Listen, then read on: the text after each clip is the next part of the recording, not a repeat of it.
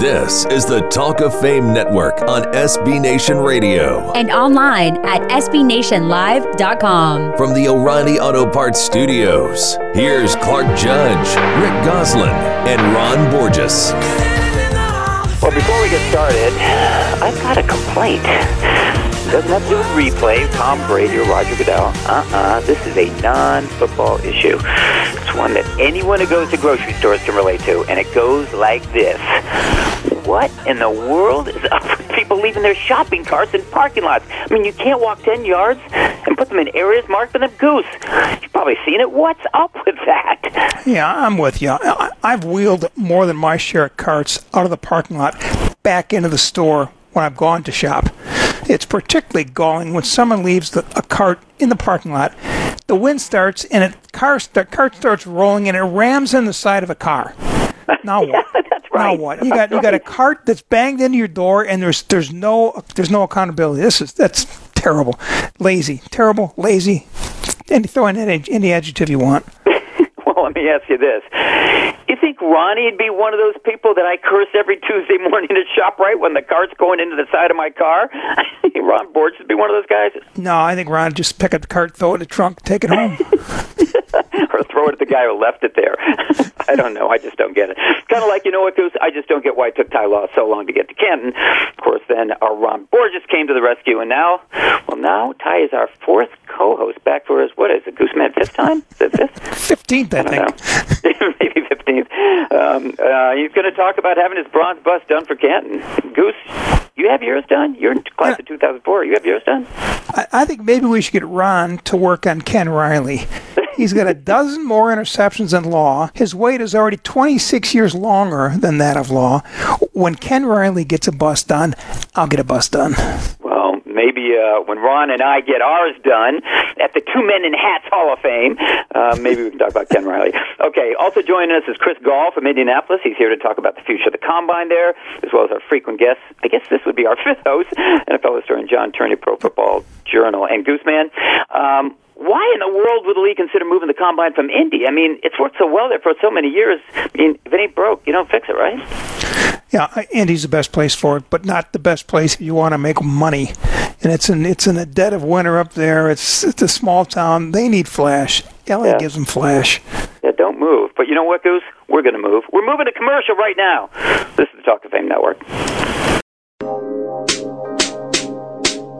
This is the Talk of Fame Network on SB Nation Radio. From the O'Reilly Auto Parts Studios, here's Clark Judge, Rick Gosselin, and Ron Borges.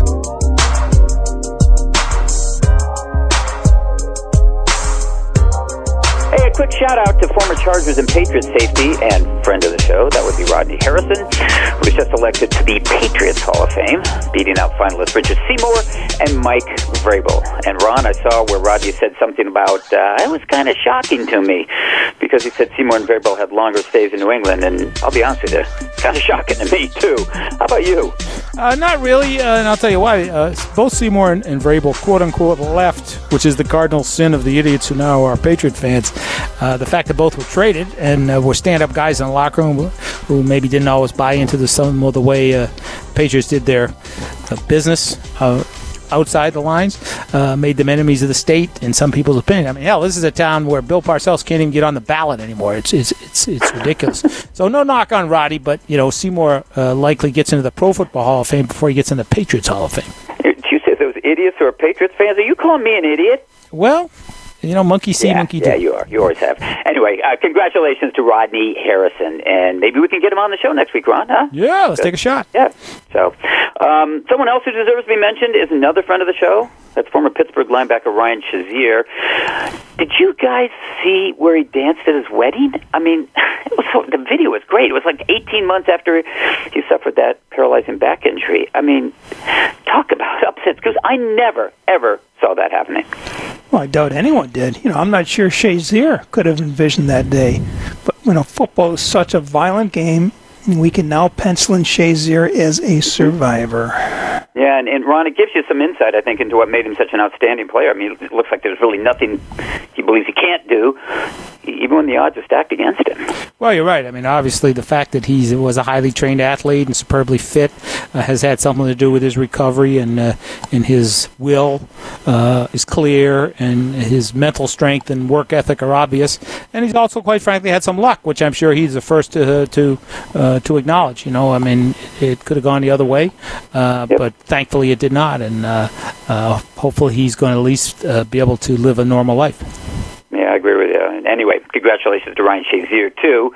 It's a pretty remarkable story. Uh, one other thing I want to mention the latest spring football league, the XFL. Um, they just announced their first season, which is going to be the 2020 season. It's going to be carried on, like, Goose looks like every network but Animal Planet. I mean, there's ABC, Fox, they're going to have it. So ESPN, ESPN2, FS1, FS2. You like that, Goose? Or or would you rather watch Stanley Cup hockey this time of year?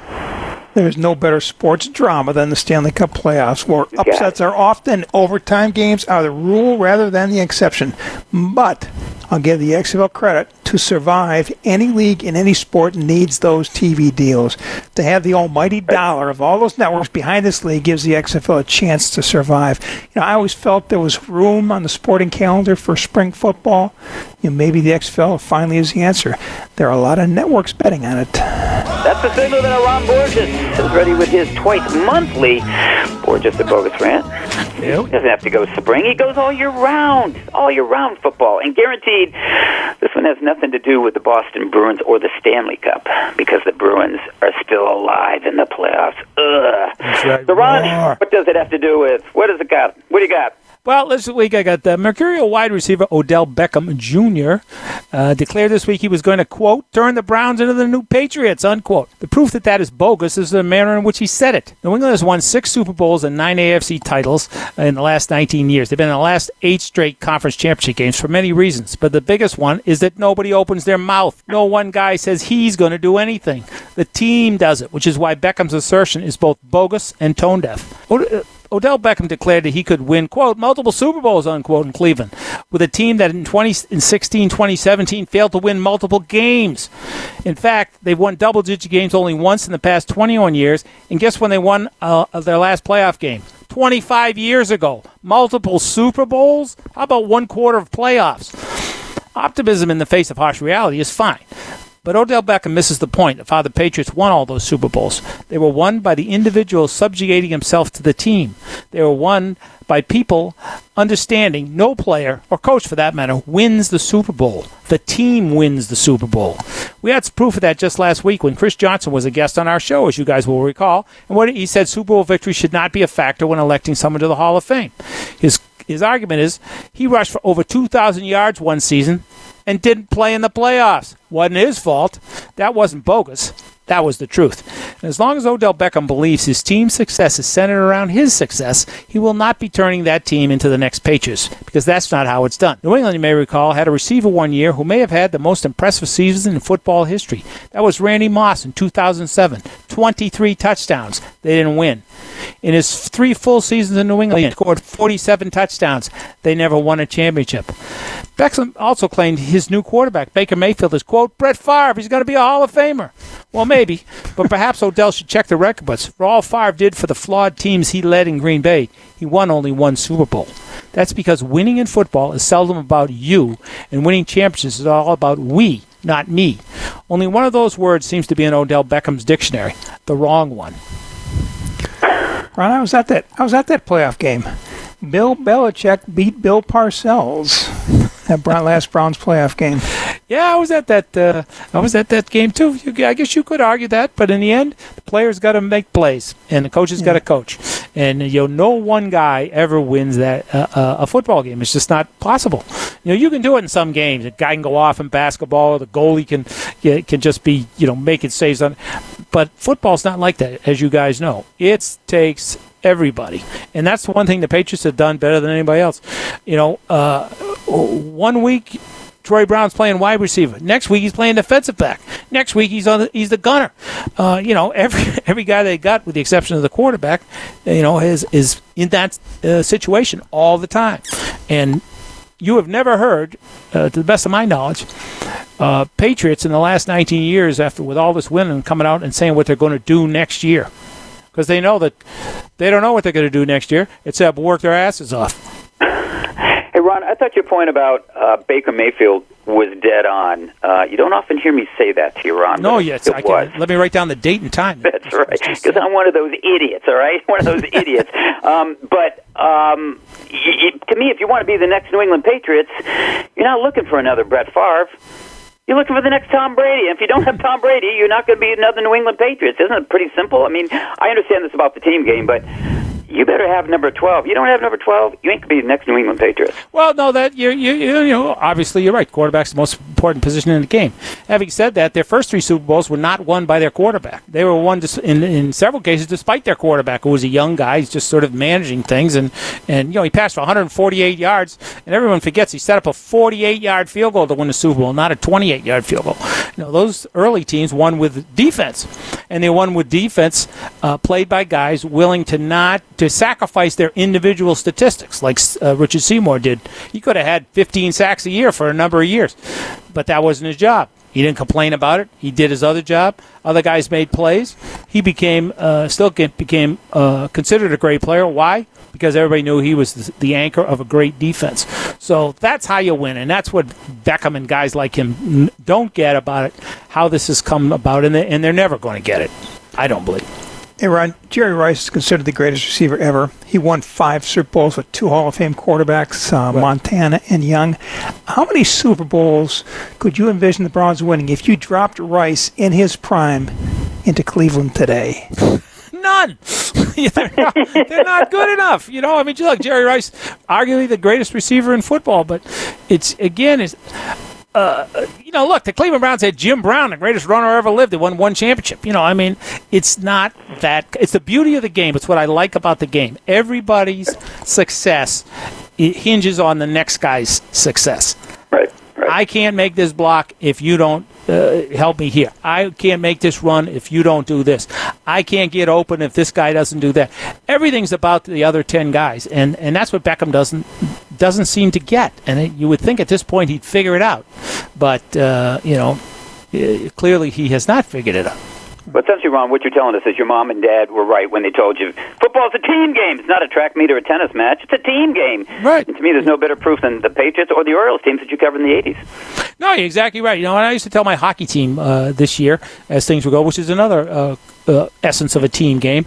Uh, you know, I used to tell them, uh, "Are we playing golf? Or are we playing hockey? You want to play golf? You want to play by yourself? You want to be a star? Go play golf. We don't play golf. we play hockey, and it's the same in football. You know, Beckham wants to play golf in shoulder pads. Thanks, Ron. Now catch your breath. We're going to break. We're not going to play golf. We're going to break. You're listening to the Talk of Fame Network.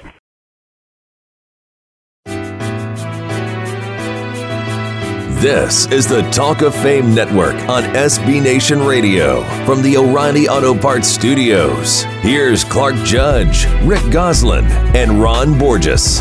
you know, as far as the win goes, i- it's it's actually very it's bittersweet. Uh, I'd be lying if I, I said it was any different. I mean, I, I'd like you know you always want to win with the with a clean trip and have every, everybody recognize uh, the horse as the very good horse and the the great athlete that he is.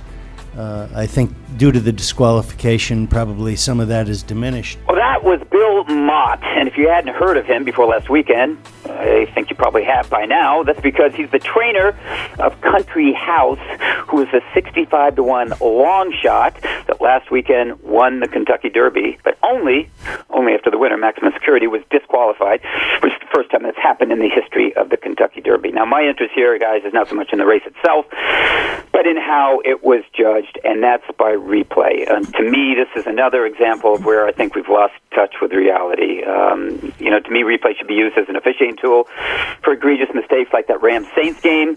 Otherwise, to me, you either see it or or you don't. I mean, this idea of breaking down things frame by frame is exactly what had people fed up with the NFL. And, and remember when we had uh, Mike Pereira in here? He goes, "You can't do it like that. It's in real time. You don't break it down by milliseconds and milliseconds." And and you just I think it's what had people fed up with the NFL a couple of seasons ago until decided that well, you know, maybe we should just use the Potter Stewart idea for catches.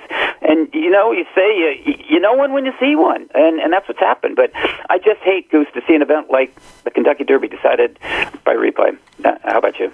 Well, you know where I stand. The less replay I see, the more I enjoy the game. If I had my way, I'd, I'd ban replay in all sports. Human element has always been a part of the game.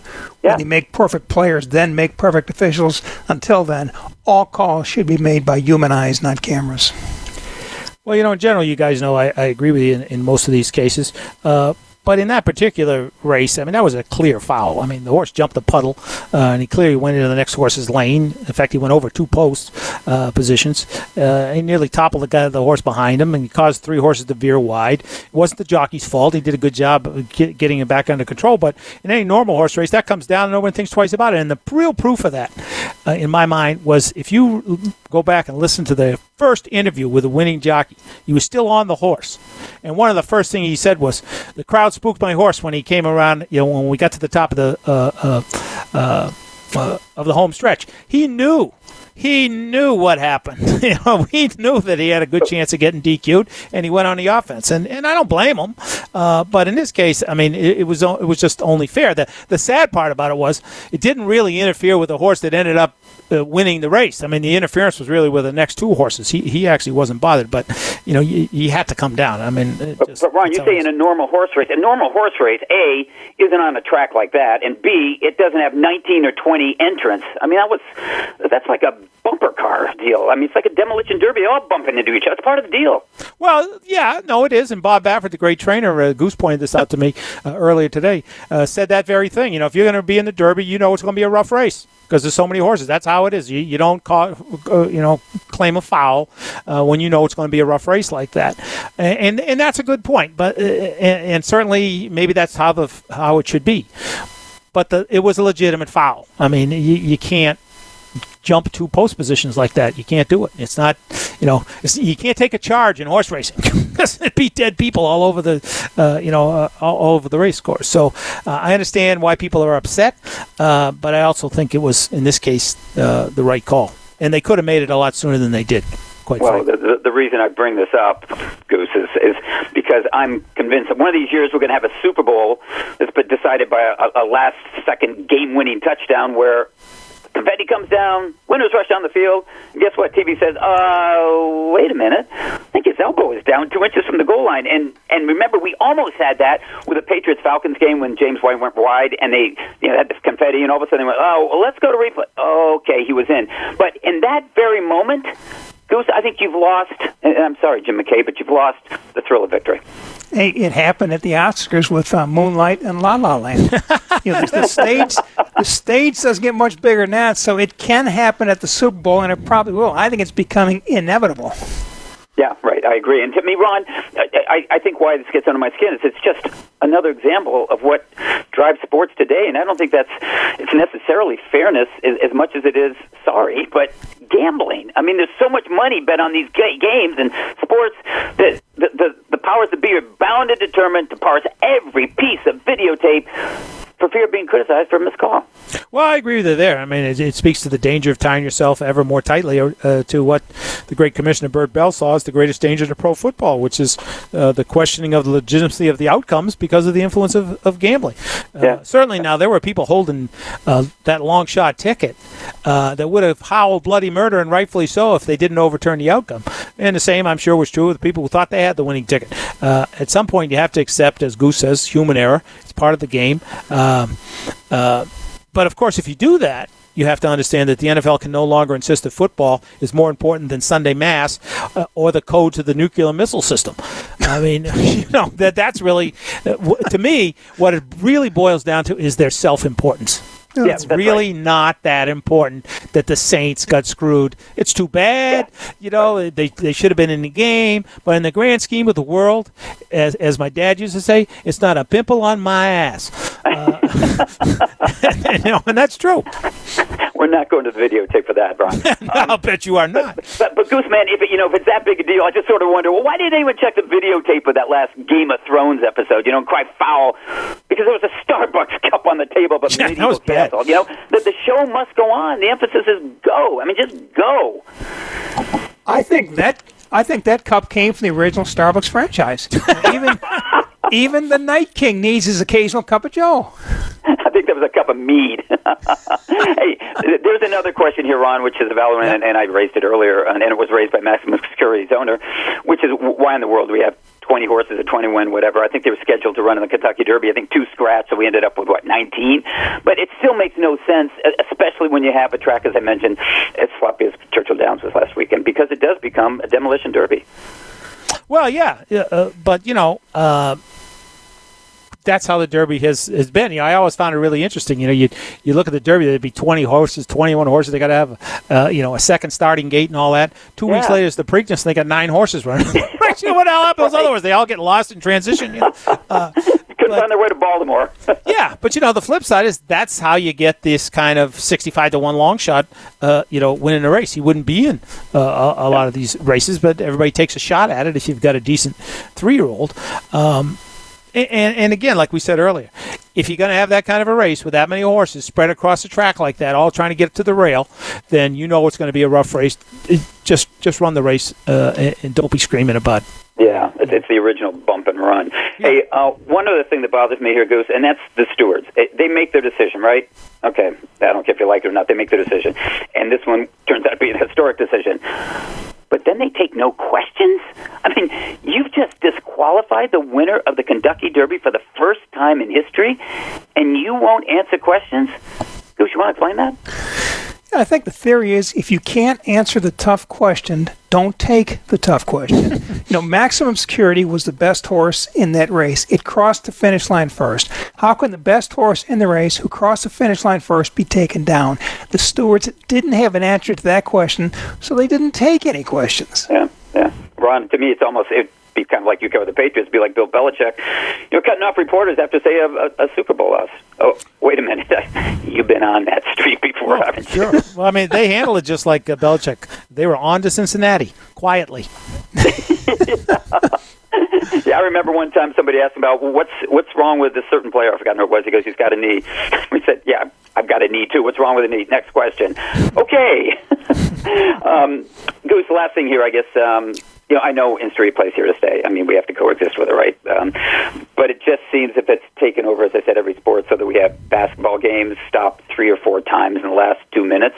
Uh, hockey games stopped while Toronto makes a call. Baseball games stopped while New York makes a call. And the Kentucky Derby decided because of something Stewart saw when they ran re- reran the videotape 50 or 60 times. Never talked about it, but or answered questions. He just saw the videotape and they made a decision. Now, the Kentucky Derby is supposed to be the fastest two minutes in sports. That's what they say. But not last weekend it wasn't. It was the longest 25 minutes in a replay booth. I mean, once upon a time there was a flow to events, but not anymore because replay won't allow it. And oh, by the way, get off my lawn. Yeah, I've already stated my position. Get rid of all replays. Debating whether an on the field or on the ice or on the court call was correct has been part of sporting lore for decades. You know, I was there when, you know, Don Denkinger, the, the play at first base in the 85 World Series. They're still talking about that 30 years later. You know, we're losing that. We're losing that, that lore of discussing was it the right call or was it not the right call.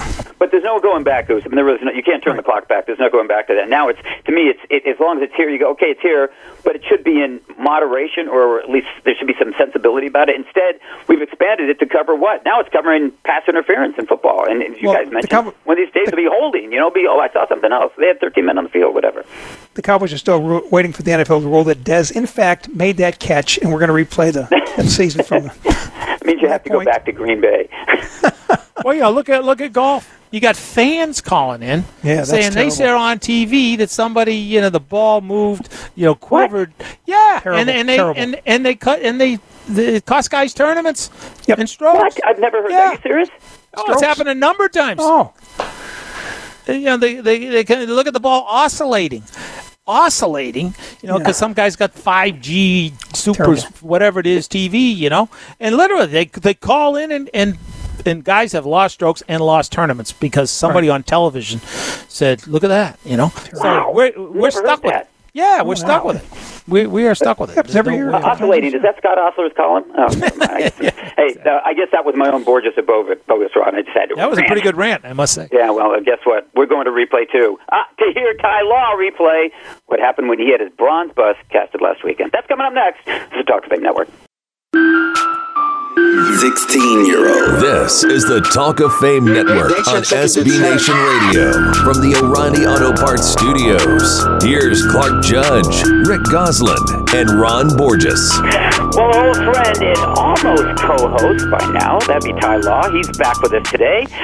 But this time he's not talking football, not really. Instead, he's here to talk about art more than football, or at least a blending of the two, because remember, Ty Law is a Hall of Famer.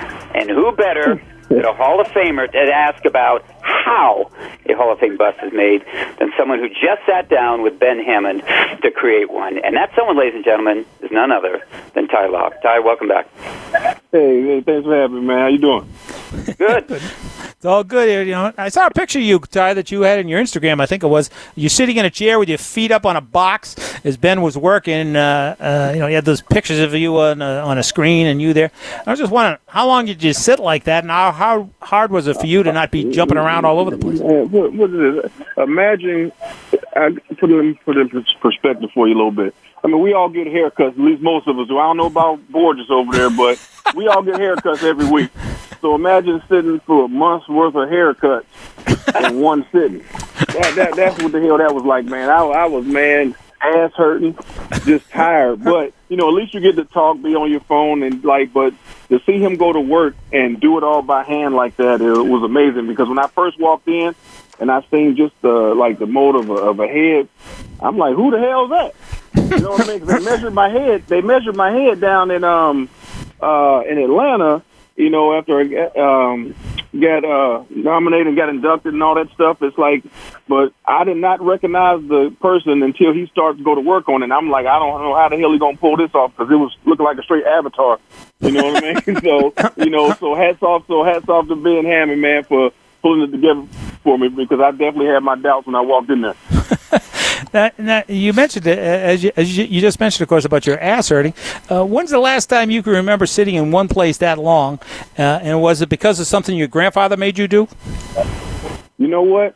I can't because I'm, you know, everybody tell me I got uh, ADD, ADHD, and I'm always moving around. You know what I mean? So that was pretty tough for me. So of course, you know, I had to get up every now and again. My, my legs get numb, and some days they Ben, can we go get something to eat, man? you know, and come back, man. But it was like, uh, you know, it, it, it was cool. I mean, it was like they told me to prepare for seven to eight hours. I thought they was, you know what I mean? And but it, it was actually the truth. But it's not like I have to just sit there and and stare at the wall like that, man. So it was it was a pretty, uh, you know, great experience to be honest with you, man. But like I said, I was a little scared, man, because I seen that thing, that's supposed to be me. Before he got to working on it, I thought you had to have some uh, resemblance of me, when, even though you had to do the finishing touches or whatever. But that was nothing like me. So he is an incredible talent, man, and, and they couldn't have picked a better person to do my bust.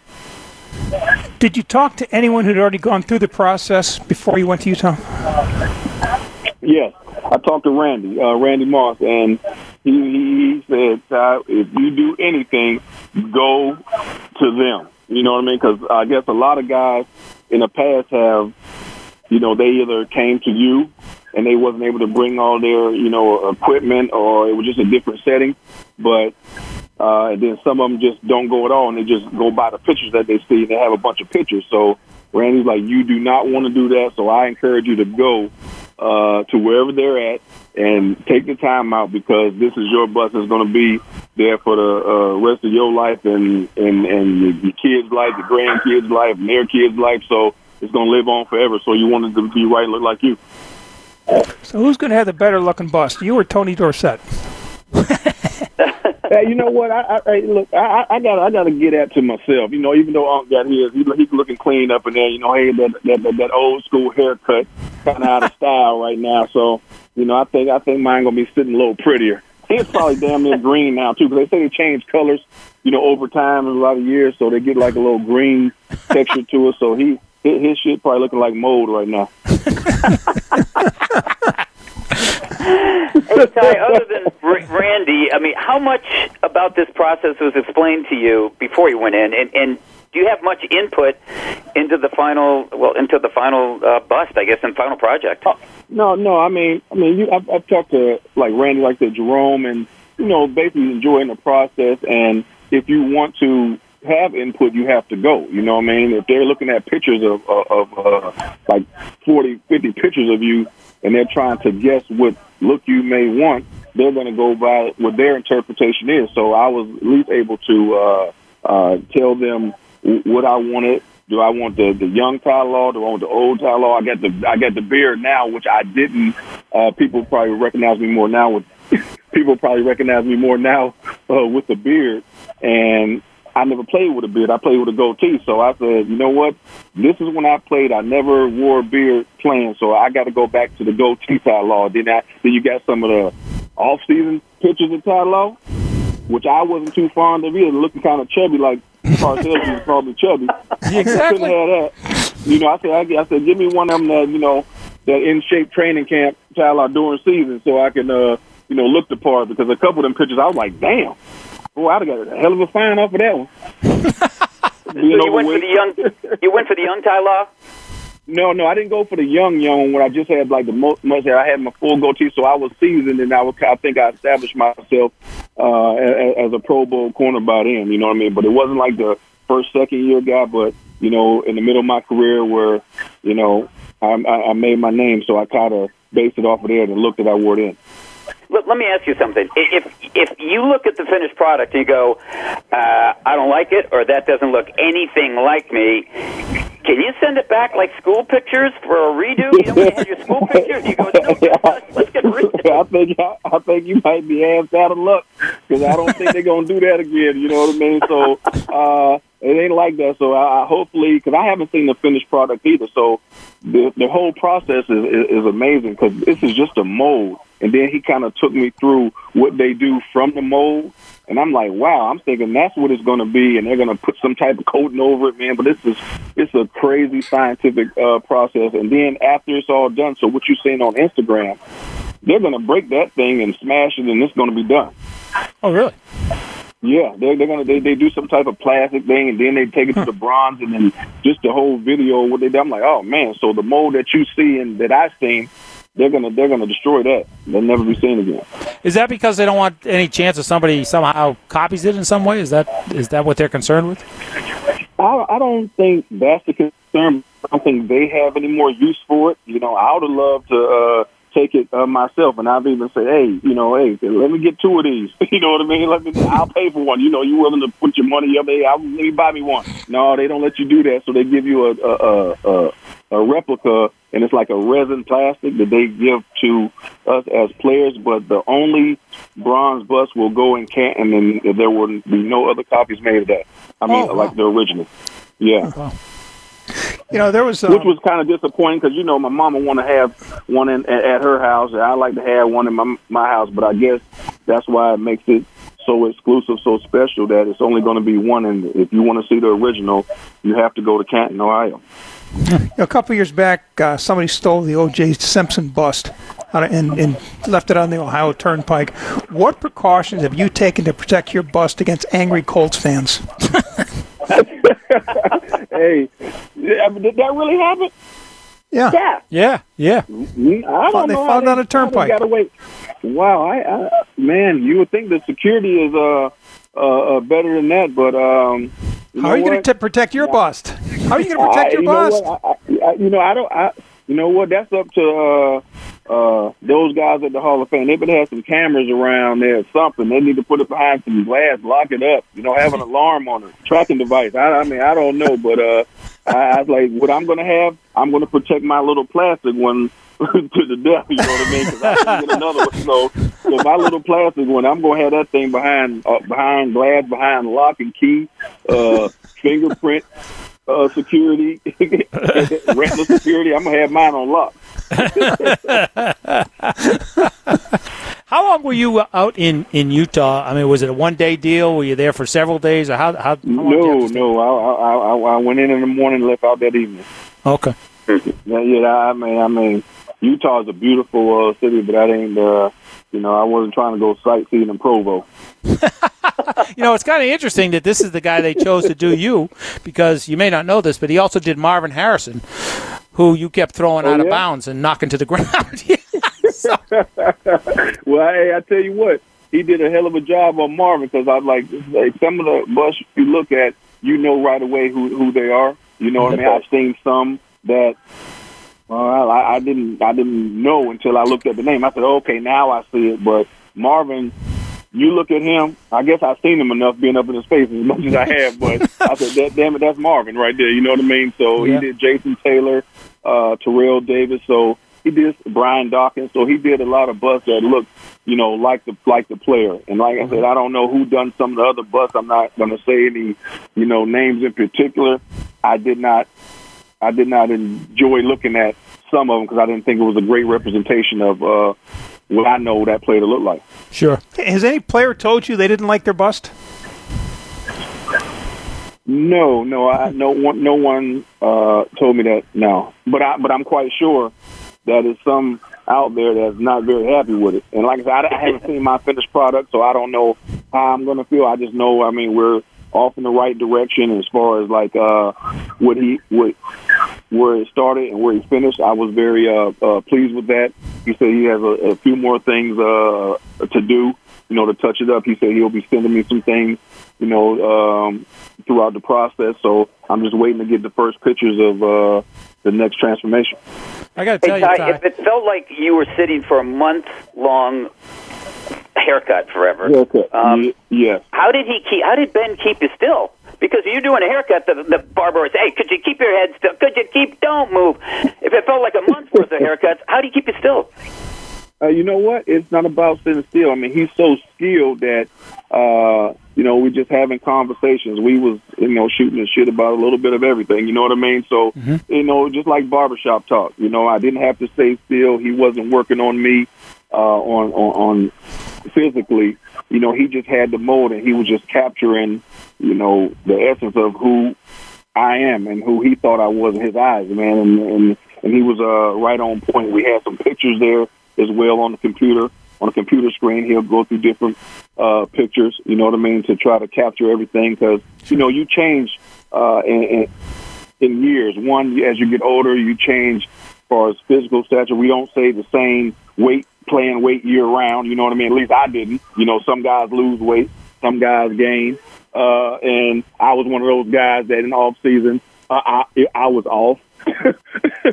and uh, I let my body, I let my body rest for at least a certain amount of time. You know what I mean? Before I got back into it because I trained so hard when I got back into it. So you know, my trainer said, when you off, hey, I want you to, I want you to take off for a minute. You know what I mean? I didn't take off long. You know what I mean? But you know, I'm a, I'm a big guy naturally. So uh, and that, that's just how it was. So I mean, I'm surprised that it, the the one picture that he had up, I was like, man, that had to be right at minicamp. And I ain't did a damn thing. I said, you will not use that one. Hey, Ty, we got to run. Thanks so much for the time. And you know what? This may be the first time anyone said this to you, but congratulations. You're a bust.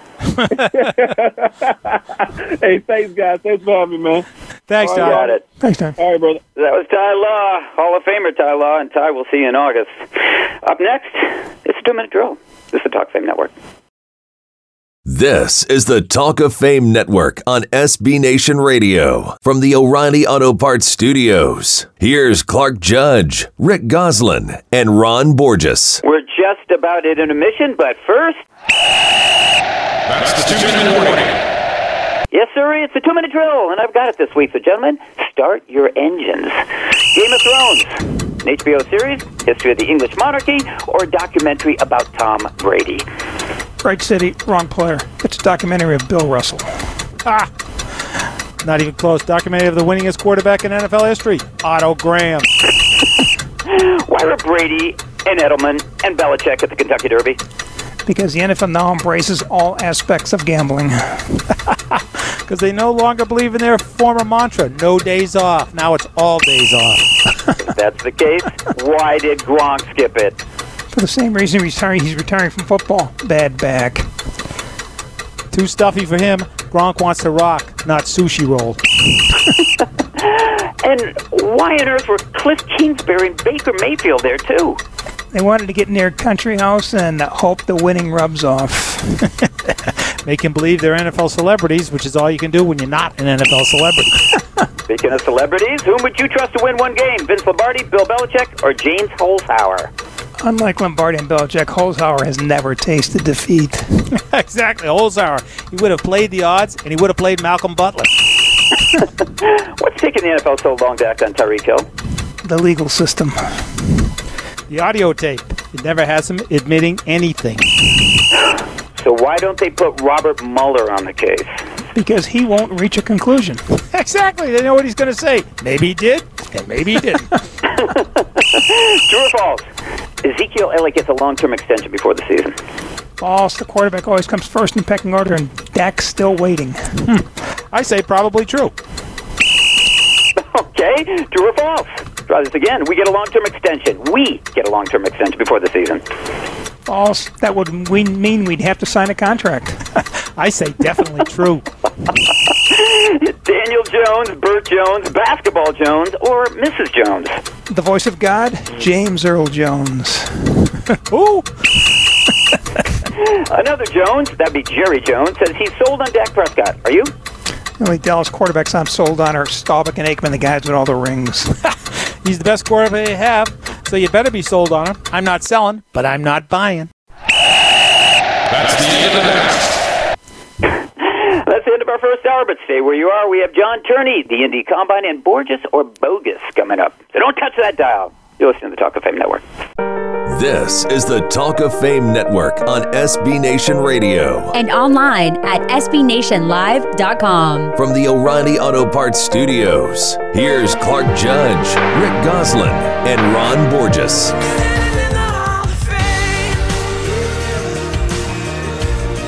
Welcome back to the Talk of Fame Network. This is hour number two. I'm Clark, along with Rick and Ron.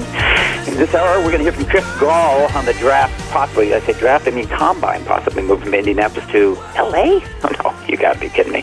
Anyway, we're going to hear from him. We'll also hear from or why former Giant safety Jimmy Patton, who's a key member of those Giants teams in the late 50s and early 60s, and was a great one, why he belongs in a Hall of Fame conversation. And we're going to sit down with NFL historian John Turney to talk about the quote unquote highlights generation, as he calls it. But first, Goose, since we don't have a whole lot of time in the segment, I know we want to congratulate former Packers GM Ted Thompson on getting named to the Pack's Hall of Fame. He's only the second GM to make it to the Hall, the first being, of course, Goose. Ron Wolf, friend of the Ron show. Wolf, Hall of Famer, and he got there despite telling people, and I'm talking about Ted, despite telling people that, quote, I'm just a scout, unquote. And Goose, he was more than that, and you would know of all people. Yeah, all you need to know about Ted Thompson is that with his very first draft pick as an NFL general manager, he took Aaron Rodgers. Mm-hmm. He saw something in Rodgers that 23 other NFL teams missed. The great scouts don't listen to the opinions of others. They watch tape and decide for themselves. Ted Thompson is a guy who watched tape. And when he said he's just a scout, he's just a very good scout. Very good scout, yeah. Goose, you and I were there at uh, Radio City when that fall started to happen. Rodgers kept going 18, 19, 20. Remember that? And Aaron Rodgers looking up, going, "When am I getting out of this green room?" And finally, Ted came to the rescue. Yeah, I was uh, I was as stunned as he was. I had uh, Rodgers as the seventh player on my in my top hundred, a seventh player on my board, and I, I thought he'd be gone in the first five picks. But when San Francisco went the other way, wow, that was unbelievable. Um, Yeah. Fortunately for Aaron, and fortunately for Ted, uh, the Packers ended the slide. Goose, you think he ever gets consideration for a contributor award because, well, it's Mark Murphy of the Packers point out what distinguished his tenure was the club's consistency. I mean, they went to the playoffs eight straight seasons. Yeah, but with only one ring, I mean, he's going to be a long shot. You know, if you're talking about contributors and quarterbacks and coaches, it's the jewelry people want to see, and he's just got the one ring. Great, you know, you consistently put him in the consistency Hall of Fame, but Pro Football Hall of Fame, one ring, going to be tough. Yeah, okay. Well, congratulations to one Hall of Fame, Ted Thompson. That's the Packers Hall of Fame.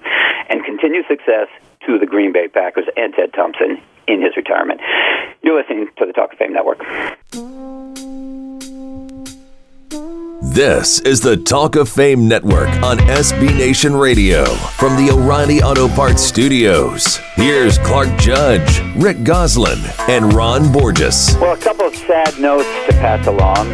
Um, we recently lost former Raiders linebacker Dan Conners and former Cards, Chiefs, and Packers running back MacArthur Lane. Now, MacArthur passed away last weekend at the age of 77, and Dan Conners died on April 28th at the age of 78. And I want to start with Dan Conners first.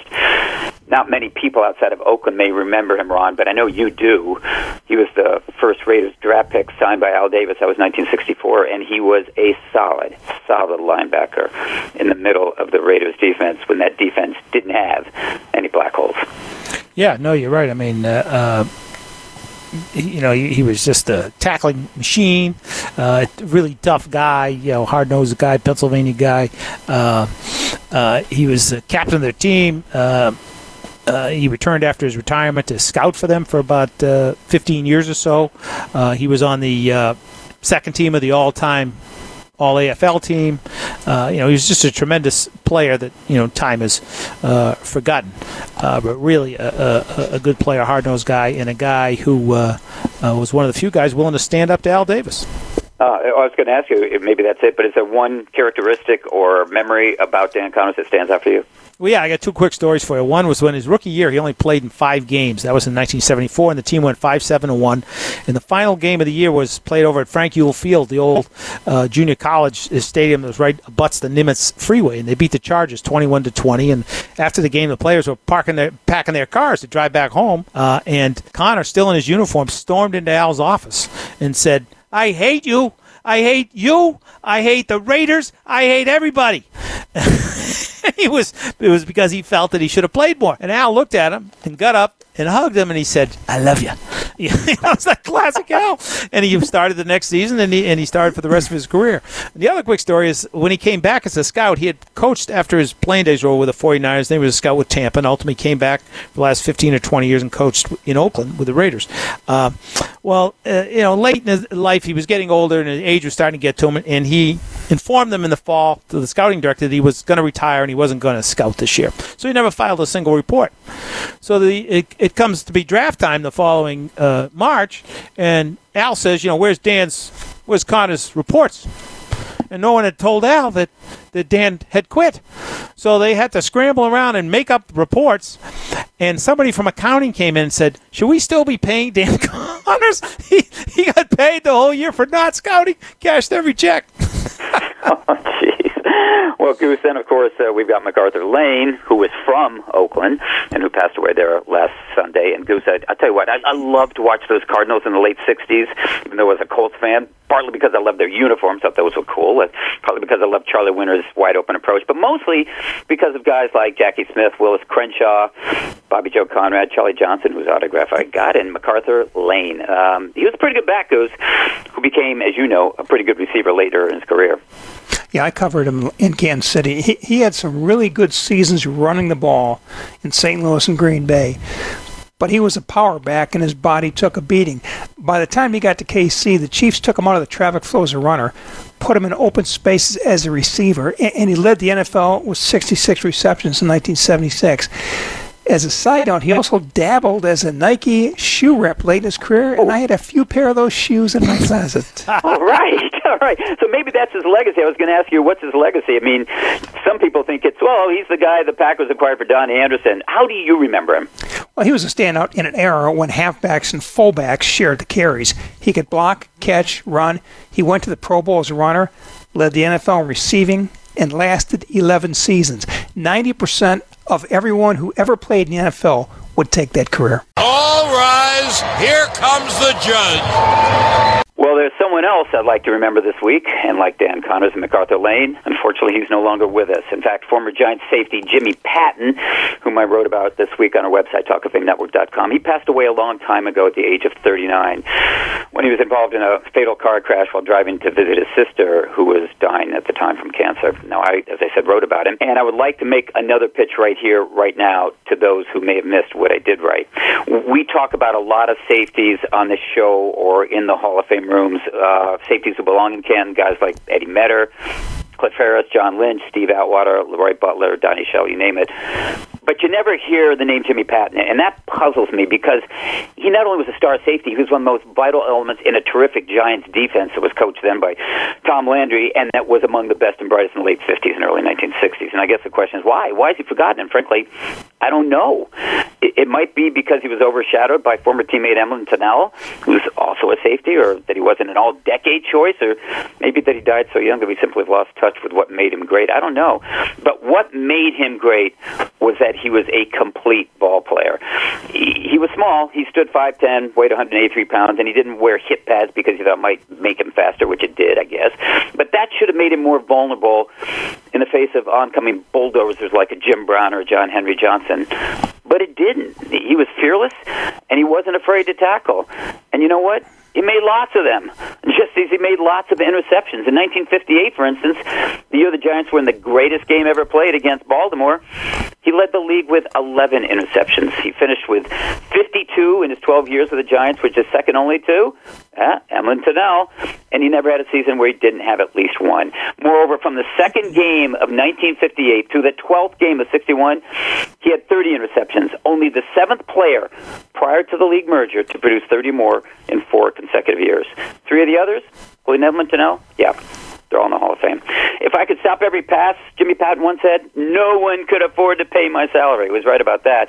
When he first joined the NFL in 1955, Jimmy Patton was used mostly as a kick and punt returner, and he was good enough to return one of each for a touchdown that season against Washington. A year later, stepped into the starting lineup, and he never left, earning five consecutive first-team All-Pro nominations along the way, and six pro teams in total. Now, Jimmy Patton was so good that NFL historian John Turney, who will join us shortly, he called him one of the best, if not the best, defender of his era, and the numbers speak for themselves.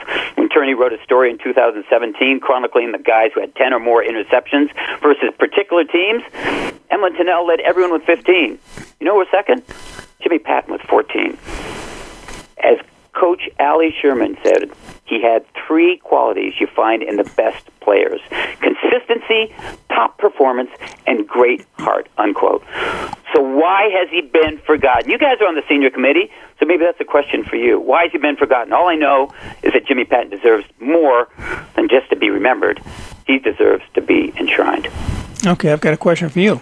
Who is more Hall of Fame worthy off those great Giant teams of the 1950s, Jimmy Patton or quarterback Charlie Conerly? Good one, Goose. Uh, that's a that's a tough one on two different positions. Um, but I believe Jimmy Patton was as important to the Giants as, as Conerly was on offense. I, I know Charlie Conerly was a league MVP and a passing leader both in the same year. I think it was 59. But I take those All Pro nominations seriously. And Charlie Conerly was a second team All Pro, and that was once. Jimmy Patton was named six times, including five straight first teams.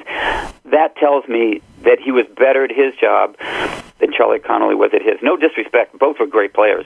So I'm taking Jimmy Patton. Well, yeah, as you mentioned, you know, six times uh, uh, first team All Pro in a 12 year career. So how much do you think it hurt Patton that he basically split two decades and hence was not an all decade player because he started in 1955 and he ended in 1967?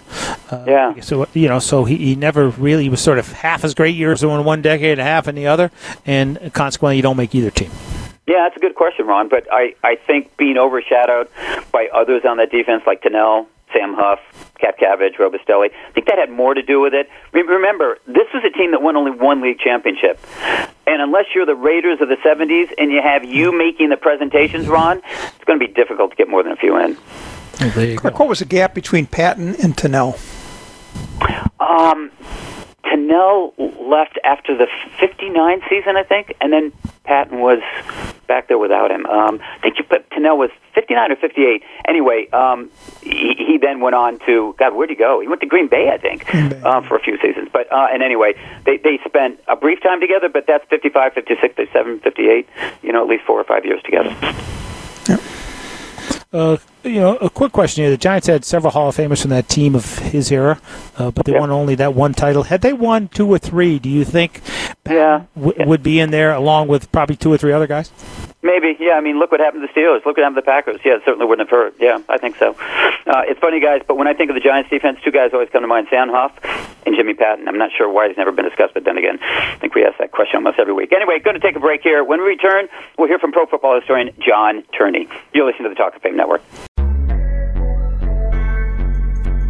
This is the Talk of Fame Network on SB Nation Radio from the O'Reilly Auto Parts Studios. Here's Clark Judge, Rick Gosselin, and Ron Borges. Well, whenever we want a reality check, we put in a call to our next guest, and that would be NFL historian John Turney of Pro Football Journal. And fortunately, John not only answers our calls, but he agrees to join us. John, I think you're a glutton for punishment. Anyway, thanks for being here again. You're you're more than welcome, and I'll uh, I'll await your check in the mail.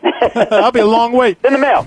in the mail. Hey, I want to start by asking about a tweet that you posted last weekend. Uh, it was in response to a story I wrote about Marshawn Lynch and how I, I felt he doesn't belong in the Hall of Fame ahead of, let's say, former Seattle Seahawks Ricky Watters and or Shane uh, Shaun Alexander.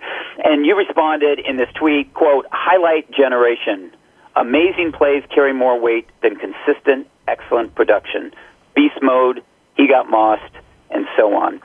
And it was then that it struck me. You're absolutely right. I haven't been able for months, for years, whatever, to articulate why we sometimes can't reach some younger fans or voters. I'm talking about Rick, Ron, and I, and others in that room. And, and this nailed it. it. It seems like, yeah, it is. It's more about highlights now than it is consistency or longevity. Yeah, and I think that's been the case for maybe two decades. It probably came in in its genesis with ESPN and then other networks, CNN, uh, Nick Charles, and those guys. We would catch all the highlights because that's really all we could get. And mm-hmm. then the Sunday shows came on, and then the Monday night preview shows came on, and it was all about highlights. But in the past 10, 12 years, what I have found most fascinating is the fact that NFL allows us to watch full games and the all 22. The NFL replay and the those types of things where you can actually watch the consistent play, where you can watch a J.J. Watt once in a while get blocked, and you realize that both sides of the ball get paid, and you have to look at it within context. You can't just look at the highlights because if you do that, then you have to look at the lowlights. And Randy Moss, for example, I mentioned him. Yeah, he had the incredible talent, probably the most talented receiver I've ever seen. But did he maximize his talents? And I don't think he did. He quit in games. He quit on seasons almost. So you have to look at the lowlights too if you're going to just look at the highlights. But the best way, in my opinion, is just to look at their whole career and then assess whether they measure up to the guys in their era or not but you're very different than the casual fan or even sometimes longtime fans because you look beyond the numbers. You go deep into the game, and and I think what a lot of people do is they judge these guys simply from TV, and and that's when you were talking about the highlight generation. I mean, I, I know if I see ESPN, for instance, they're replaying the same dunk or, or Odell Beckham catch over and over and over. The same one. But it's to the point where I think some fans think, well, that's who the guy is. He makes that catch all the time. He makes that dunk all the time. He dominates everybody. Forgetting, of course, that there was another side to say Odell Beckham or Antonio Brown that forced him out of the towns where they were. If they were such great players, why'd they get rid of them? Well, there's another side to them. Well, exactly right. And if some of these guys were so dominant, then why didn't the, the expert writers, you guys and the other 40, 45 that are the AP writers, vote them to the AP All Pro team more than once or more than twice? Because the old guys would get in there five, six, seven times. And you can't say that Jim Brown never earned any of them. He wasn't a free repeater. He was the best running back in the game. It was, was Marshawn Lynch ever the best running back in the game? Was he in the top two? Was he in the top five? We need to know those types of things. Okay, John, speaking of the highlight generation, who is the most overhyped player with a bust in Ken? Ooh, I'm going to get in a little bit of trouble. No, uh, you're not. not. No, you're not. Not the not that uh, doesn't deserve to eventually get in Canton, but I always had a problem with Warren Sapp's total game. On third down, he had an explosive step and would get off the field and had a tremendous amount of pass rush. But to me, did he play the run very well? And it almost becomes a cliche. Well, yeah, he didn't play the run, but when you look at the numbers and the film, it says the same thing. Answer me this: How does T- how does Rondé Barber have 60.5 tackles for loss in his career, Right. and Warren Sapp has 63.5? You got a cornerback and a defensive tackle with almost the same number in the same scheme. That's just unheard of, and it doesn't speak well for Sapp when a guy like Bryant Young had seven fewer sacks and maybe 20, 25 more run stuffs. He can't get a sniff. So I'm going to go with Warren Sapp. Okay. Sapp, of course, was a first ballot Hall of Famer. Do you have a problem with the with the constant referring to guys as first ballot Hall of Famers like we do? Yeah, I do because I subscribe to the Bob Costas argument. Now, maybe it's wrong, but I asked them about that. I said, "Is there extra cachet to any player being a first ballot Hall of Famer?" And he says, "Yes, there is." Now, of course, there have been screw ups, and there's a few people that have gotten in recently that I don't think were first ballot Hall of Famers, and there's been a few that maybe should have been that were not. But that doesn't mean you throw the the baby out with the bathwater. Uh, I think first ballot should be the guy that everybody agrees on that he doesn't have any any um, knocks on his career. He had the longevity. He had the honors. Everybody that played against him said he was the best or one of the best. He won the championships, and there's just not that many of them. But I think, yeah, there is something special to guys like a, a Michael Jordan being a first ballot Hall of Famer, and if you give it to somebody else who doesn't measure up, then that cheapens the award. It means it doesn't mean anything anymore. And frankly, we're getting close to that status in, in the Football Hall of Fame. Hey, Ron, Uh, tell we- them your definition of a first ballot Hall of Famer. Jim Brown, sit down. That's it. You stand up, you say Jim Brown, you sit down. You got to say one word more than that. He's not a first ballot Hall of Famer, in my mind. If I got to defend him at all, he's not a first ballot Hall of Famer. It's simple. I think that's a, an excellent way to put it to, to put it to the test. I would agree with that. If you have to make a case for a guy, then that probably means or does mean he's not a first ballot Hall of Famer. Yeah, I mean, I had a problem, and nothing against Jason Taylor. He was a, a, a excellent player. But when I think of the only defensive ends to be in the Hall of Fame first ballot as being Bruce, Reggie, Deacon, and Gino, you don't even need to say their last name, and all Right. football fans know who we're talking about. And then you add Jason Taylor to that. That's a Sesame Street song. One of these things is not like the other. One of these things just doesn't belong. yeah, yeah. No, you're a thousand percent right. Look, we've put in something like uh, these guys have heard me rail about this. I forget how many. It, I think we put in like eight first ballot Hall of Famers in the last three years, which means to me it doesn't Right. mean anything anymore. Right. You know, I mean, right, and sometimes they just, uh, you know, uh, uh, I look at a, and I know Jackie Slater. He's a great guy, but he uh, was never a consensus All Pro in 20 years. Seven Pro Bowls in 20 years. Uh, same with Darrell Green. To me, that doesn't say jump off the page first ballot Hall of Famer. 20 years is only part of it. The the longevity is only part of the equation. Where are the honors? Where are the championships, and so on. Sure. I mean, I think the same applied this year with Champ Bailey. You know, they, we put in another guy, Ty Law, who uh, in every measurable statistic of playing cornerback, Law had more production. Yet the other guy goes in on roller skates, and uh, Law did get in, but he's you know it's been whatever it is, the third or fourth time he's been eligible. And what makes one guy a first ballot slam dunk Hall of Famer when he's opposed by a guy who's better in every statistic? I mean, Yeah, and I what think the hell are we doing? that well, I think that's the the the, the Pro Bowl thing. He got had the 12 Pro Bowls, Right. but a lot of times the voters forget and don't compare Pro Bowls properly. Since '95, the fans have voted, and what teams have the most active, ardent fans in the Pro Bowl voting? Dallas and Denver. That's why you get guys that go to Denver at the end of their career, like a John Lynch and Brian Dawkins, who are good players, but were they Pro Bowlers at the end of their career? Right. Was Champ Bailey a 12-time Pro Bowler? No, I don't think so. Right. And now, you know, we, we've got an opposite situation uh, here this week in our State Your Case. You know, Clark wrote about Jimmy Patton. He played 12 years. He was first team All Pro half of his career, six times. We got a guy like Cornelius Bennett was a two-time Defensive Player of the Year, and we're not ta- and, and we're talking about Marshawn Lynch's impact or Shane Lechler's instep. Why? Why? Because as you point out, I think, you know, they don't have any highlights of Jimmy Patton. That's Uh, right. And I also think he was one of those weird guys who was like between decades. You know, he was in the middle of one and he ended in the middle of another, and so he ends up. I- Yeah, the I, don't all decade thing could sometimes be a, a that's that's why we did the the mid decade all decade teams. It's kind of a funny name, but a guy that came in in 1955 and ended in 65, well, he's not eligible for either one of the all-decade teams. So you got to have something in the middle. Right. And we Yeah. put Jimmy Patton on that one for sure.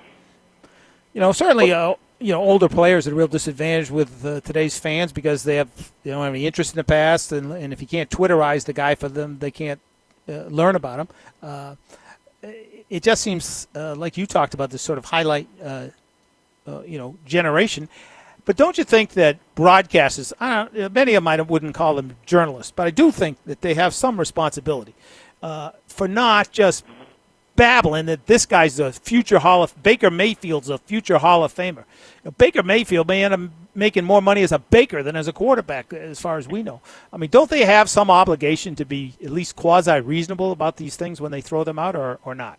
Well, I think we're missing the kind of leadership that Merlin Olsen did. I would challenge you guys to go online and find some games that Dick Enberg and Merlin Olsen did because Merlin talked about things that were away from the ball. Nowadays, everybody's talking about the quarterbacks. They're trying to do what Ron Jaworski does and evaluate the quarterbacks. Even guys like Booger McFarland and Jason Witten, they should be talking about line play, not quarterback play or running back play. And I think what Merlin used to do was explain things to the fans in ways that we had never seen before. And John Madden did it as well. So I don't want to take anything away from him, but Merlin did it the best. And the guy who does it the best now is Chris Spielman. And what does he do? The number six game on Fox every every Sunday. Yeah. You don't see him that often. So the guys that are the best at it are not doing the big games. Hey, John, thanks so much again. We'll have to go run here, but you should be auditioning for those TV jobs. You do a great job with this. Thanks very much. Thank you for uh, your time. You got it. That was NFL historian John Turney. Up next, can the combine really be moved? Mindy, Ron, tell me no. we'll find out. You're listening to the Talk of Fame Network. This is the Talk of Fame Network on SB Nation Radio from the O'Reilly Auto Parts Studios. Here's Clark Judge, Rick Gosselin, and Ron Borges. Well, as you know, all of us have covered the NFL Combine for years, and none of us, I mean, none, could imagine it being held anywhere else than where it's always held, and that's, of course, Indianapolis.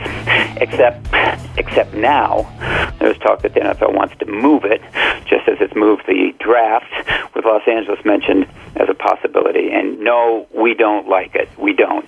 And our next guest doesn't either.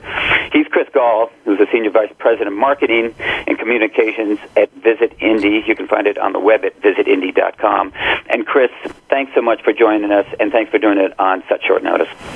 Well, Clark, Rick, Ron, big fans of, of, of you guys and, and happy to always talk about Indianapolis and, and the NFL Scouting Combine. As you know, an event that our city has proudly hosted since 1987, and I'm actually, our offices are located uh, right inside the Lucas Oil Stadium, so it's, it's, uh, it's an important event to us and one that we're proud to have hosted for such a long period of time.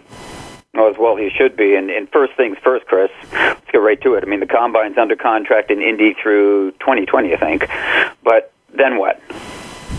Well, that's a good question. You know, we've been in negotiations with the NFL for more than 18 months about extending its time on the ground here past 2020. As you mentioned, that's as far out as we have them. Uh, we had um, a very good meeting with NFL officials on the ground during the combine here in Indianapolis. Uh, 90 minutes spent talking just about the X's and O's of, of keeping the event here. Uh, we feel that we we were very compelling in our case of, of, of why there's no better city the nation to host the event from a logistical and, and setup perspective, and, and we're hopefully optimistic that, that in the next month uh, we will hear uh, good news from the NFL that they want to keep it in Indy, and, and we would be looking to uh, to extend another three or three to five years to, to give some some uh, some breadth to the event and to continue to grow specifically the public facing component where fans can get up close. So, uh, 30 days, hopefully, we'll hear some good news. Chris, give me your gut feel on this. How I real is the possibility of it leaving? Well, you know, I, I, I think uh, I, I think it is. Um, there's, there's not lip. It, it's not lip service that the uh, the NFL is, is is being courted by other major cities. Um, Dallas being one of them, uh, L.A. being one of them. We we know that from not only media reports but uh, from um, other delegations coming to Indianapolis during the combine to scout things out. Not the players, but rather the setup and the event. And uh, that's not unlike, uh, you know, Indianapolis bidding to host the NBA All Star Game um, or the Super Bowl. You, you go on the road, you take a look, you kick the tires, you meet with executives, and so we know it's it's, it's certainly a possibility. But again, when you look at the setup, and, and you gents know this, um, we have more hotel rooms connected via climate-controlled skywalk into our convention center, uh, into Lucas Oil Stadium. Um, when the stadium was built, uh, it was with NCAA men's basketball in mind, Colts football in mind, but also the combine. A lot of people don't know this, but there are 12 meeting rooms and two exhibit halls that were designed specifically to recreate the medical testing grounds that the NFL needs to poke and prod its players and condes- con- uh, uh, do MRIs and, and conduct other psychological examinations. That space was carved out and designed specific- specifically for the combine. There's fiber optic cable laid during construction from Lucas Oil Stadium to our health provider, IU Health, so that MRIs can be read real time and sent back to uh, doctors on the ground in the stadium. So uh, we were very thoughtful in, in putting together the pieces of the puzzle that is Indianapolis and the package that the NFL's enjoyed. You know, I remember the Super Bowl that you guys held, and I thought that was one of the better ones. Have you thought about putting in a zip line for the coaches directly from their hotels to the? That's, I love it. You know, we did. We we closed three city blocks, four city blocks, and had that zip line running and sold out. Uh, I suppose we put some of the coaches on there. They they they they'd be up for it, and others might make better decisions uh, after uh, after being scared. But um, that was a hit, and we were proud to host that game in 2012. Um, we, we we we went for 2018 and were unsuccessful. We were edged out by the other Appolis, Minneapolis, but we'd be hungry to, to to be in the hunt for that premier event again, and, and it was fun to have it here in 2012, and really gave a shot of uh, civic pride to our residents who uh, are so used to having major sporting events here. But uh, certainly, when you have that caliber of event, it's it's on another level. Goose and I took that zip line. Yeah. One of us I'm did sorry? bravely. yeah, yeah. Got to the Those two guys, those down two and- guys were ziplining right down to the two you're talking to. well, I tell you what, it, you had to step off, right? You, you know, it was, it was it was perched a couple hundred feet up, and you had to step off into the air. And uh, I'll never forget it. We had Gary Brackett, then our uh, uh, Pro Bowl uh, um, or Super Bowl winning uh, um, um, walk on, uh, do it, and he was scared. I'm telling you what, he didn't want to step off uh, in, into space and, and, and go ziplining. But yeah, it was a it was a neat component to the Super Bowl, and and another neat component was the fact that our legacy project was not only just shovels in ground; it was completed by the time the NFL arrived here, and that's a new that was a new track record for them. Is is that the the, the positive footprint that the uh, host city puts in place is, is not only just shovel ready; it's it's finished, and and we were proud to be the first to do that as well. Chris, the Colts GM Chris Ballard has argued passionately about the combine in Indianapolis, saying he, saying he also understands the marketing aspect, but quote, we can't lose sight of football. Hasn't that ship already sailed from the NFL office? You know, that's a that's a great point. It's a great question. Uh, two things I'd say is, is, is first and foremost, um, the Irsay family and Chris Ballard have been intimately involved with the city of Indianapolis's efforts to retain the, the, the scouting combine. Period. And what I mean by that is is regularly meeting, regularly brainstorming, and, and providing advocacy for the city. Um, obviously, there are two components. You know, the coaches and, and, and the staff they they want a real healthy look at each athlete. How how do they perform on the field, in the interview room, and and and, and who they are, and their chance to interview them. The NFL has an appetite to grow the, the, the public facing component, where, uh, from a marketing perspective, the fans can race into the city and, and get up close. This was the first year that you could see the bench press within 10 feet of the athletes and cheer them on. Uh, this was the second year that, uh, through a, an allotment of, of a lottery of sorts, five to six thousand fans could get inside Lucas Oil Stadium and, and hush their phones and hush their voices and actually watch the workouts. So this push and pull with, uh, we want this to be closed and, and, and, and a productive, quick, efficient workout and the pull with the NFL wanting it to be more marketable and, and, and prime time and, and, and, and uh, fans getting close is, is something that we're balancing and working uh, alongside the NFL. And, and I think there's a healthy mix right now, but it'll be interesting to see the evolution of how many more people you want inside the stadium watching a 40 yard dash uh, when you're trying to keep quiet and, and keep, um, keep, keep uh, scouts scouting. I read somewhere that the that the combine weekend is worth over eight million dollars to the uh, to the city and the businesses there. Uh, how much would uh, the loss of it affect those businesses, and how nervous are local merchants about that possibility? Yeah, we've had a concerted effort in educating our tourism partners, specifically our hoteliers, that in February, uh, as a cold weather destination, hanging on to the combine is paramount because it's hard to fill up the city with such a sizable event. And um, there is some angst. There's also some pride behind the fact that we've had the longevity and the proven track record of hosting the event and hosting generations of, of players and, and, and, and owners into our famed steakhouses and hotel lobbies and, and bars and and uh, into the stadium. I would tell you it is an eight to ten million dollar weekend, which is very healthy for the month of February for a city like Indy. Moreover, the the marketing exposure. If you're in the business of promoting a city, marketing a city, and you have 1,500 credentialed media like you three talking about not only the X's and O's and and, and, and, the, and the players, but also your experience in the city. We've seen social media marketing and, and, and live video and radio and TV and blogs really uh, help enhance and, and, and drive the brand of Indianapolis as a sports-minded city, and that's a, a big boost in February when you when you have your city stamp approved by national media. Uh, that's invaluable marketing media exposure when you look at all the radio and TV folks lined up and ESPN, the NFL Network, and and again shows like yours coming from from Indianapolis. That's that's a really big deal for us. Hey, Chris, I've got a suggestion for you. Within the next month, invite the NFL decision makers to town and take them to breakfast at Shapiro's. You'll get the combine for the next 10 years.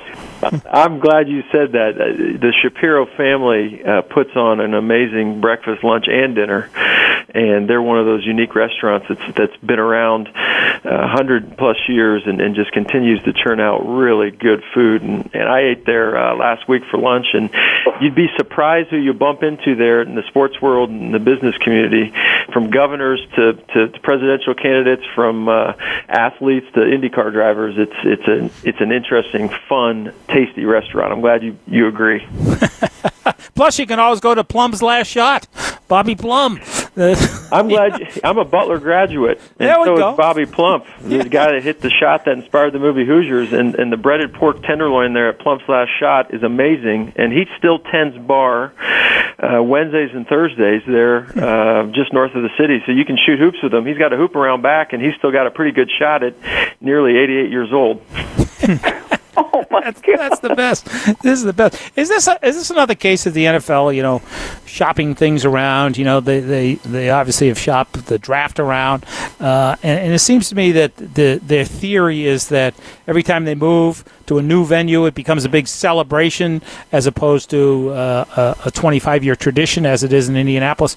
Uh, how do you fight that end of it? Th- their sort of argument that uh, it's a tradition, but it's no longer a celebration.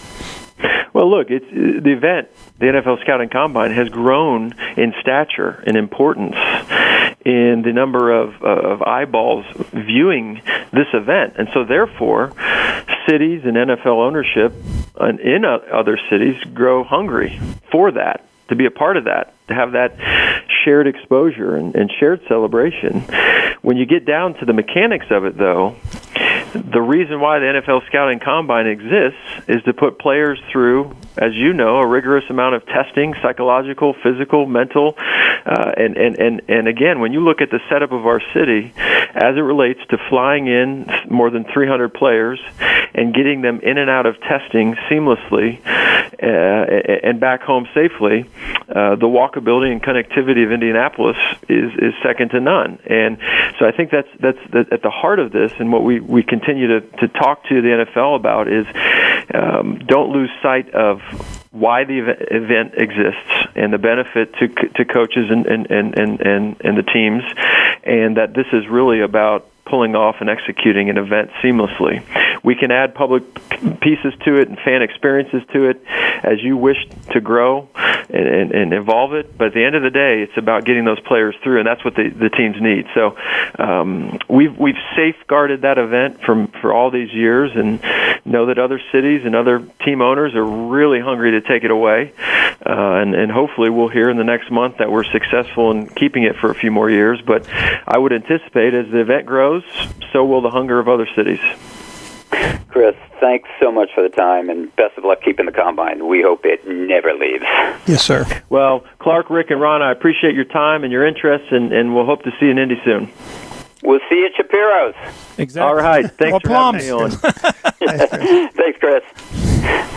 That was Chris Gahl of Indy Now. Up next, it's a two minute drill. You're listening to the Talk of Fame Network. This is the Talk of Fame Network on SB Nation Radio from the O'Reilly Auto Parts Studios. Here's Clark Judge, Rick Gosselin, and Ron Borges. Okay, Robert, let's try this one last time. That's the two-minute warning. That's right, it's the two minute drill again, so let's get going. Why is Philip Rivers in no rush for a new contract? Maybe he's tired of playing in a high school stadium and wants to move on. He's tired. He's tired of that commute to L.A. every day. I would be too. Why do the Bears have three kickers? Yeah, three on their no- roster. Three tasks, three kickers, field goals, extra points, kickoffs. Simple as that, Goose Man. Three feet equals one yard, which is all they needed to keep playing in the playoffs. Exactly. True or false? There's friction between 49ers coach Kyle Shanahan and GM John Lynch. True. No head coach in the history of the NFL wants or thinks he needs a boss. The following is true. Kyle Shanahan is, is his father's son. The following is true. His, his father was the king of friction. Marshawn Lynch, John Lynch, Dick Lynch, or Jerry Lynch? For all you Roadhouse fans, I'll go with Kelly Lynch. Ooh, that's excellent. Why didn't I think of that? But I like Skittles, so I'll go beast mode. J.J. Watt makes a commencement speech this Saturday at the University of Wisconsin. True. What will he tell graduates? If you don't like a college after two years, transfer out. You'll look out upon the crowd and he'll say, "Ha, So this is what graduation's like. Sorry I didn't make mine. Tom Brady did make it. He made it to this week's Met Gala in New York City. How come we weren't invited? Because the three of us are on sports pages, not society pages. Three of us weren't invited, and neither was he. His wife was invited. He was there carrying her bag. Odell Beckham says he plans to turn the Browns into, quote, the new Patriots, unquote. How? Admit the mistake of firing Belichick and rehire him. By never speaking again and volunteering to play slot receiver for a pay cut. Then he'll be a Patriot. Richie Incognito worked out for the Raiders this week, Ron. How did anyone know? Better question. Did anyone care? No one knew because he went incognito. Detroit wants to host the NFL draft. What are the chances? Good. The city has hosted Super Bowls. Why not a draft? How good are their chances? Same as the Bengals and the return of the Edsel. Yeah, Prince Harry and Meghan Markle will pick an unusual name for their baby boy, unifying the UK and USA. Any suggestions? Alistair Tea Party. Good one. How about this? Dead Redcoats. That's the end of the game. If you'd like to hear this or any podcast, just go to our website. That would not be Dead Red Redcoats. It's talkoffamenetwork.com or follow us on iTunes or your podcast app. Otherwise, look for us next week at this time and on the station. Thanks for listening.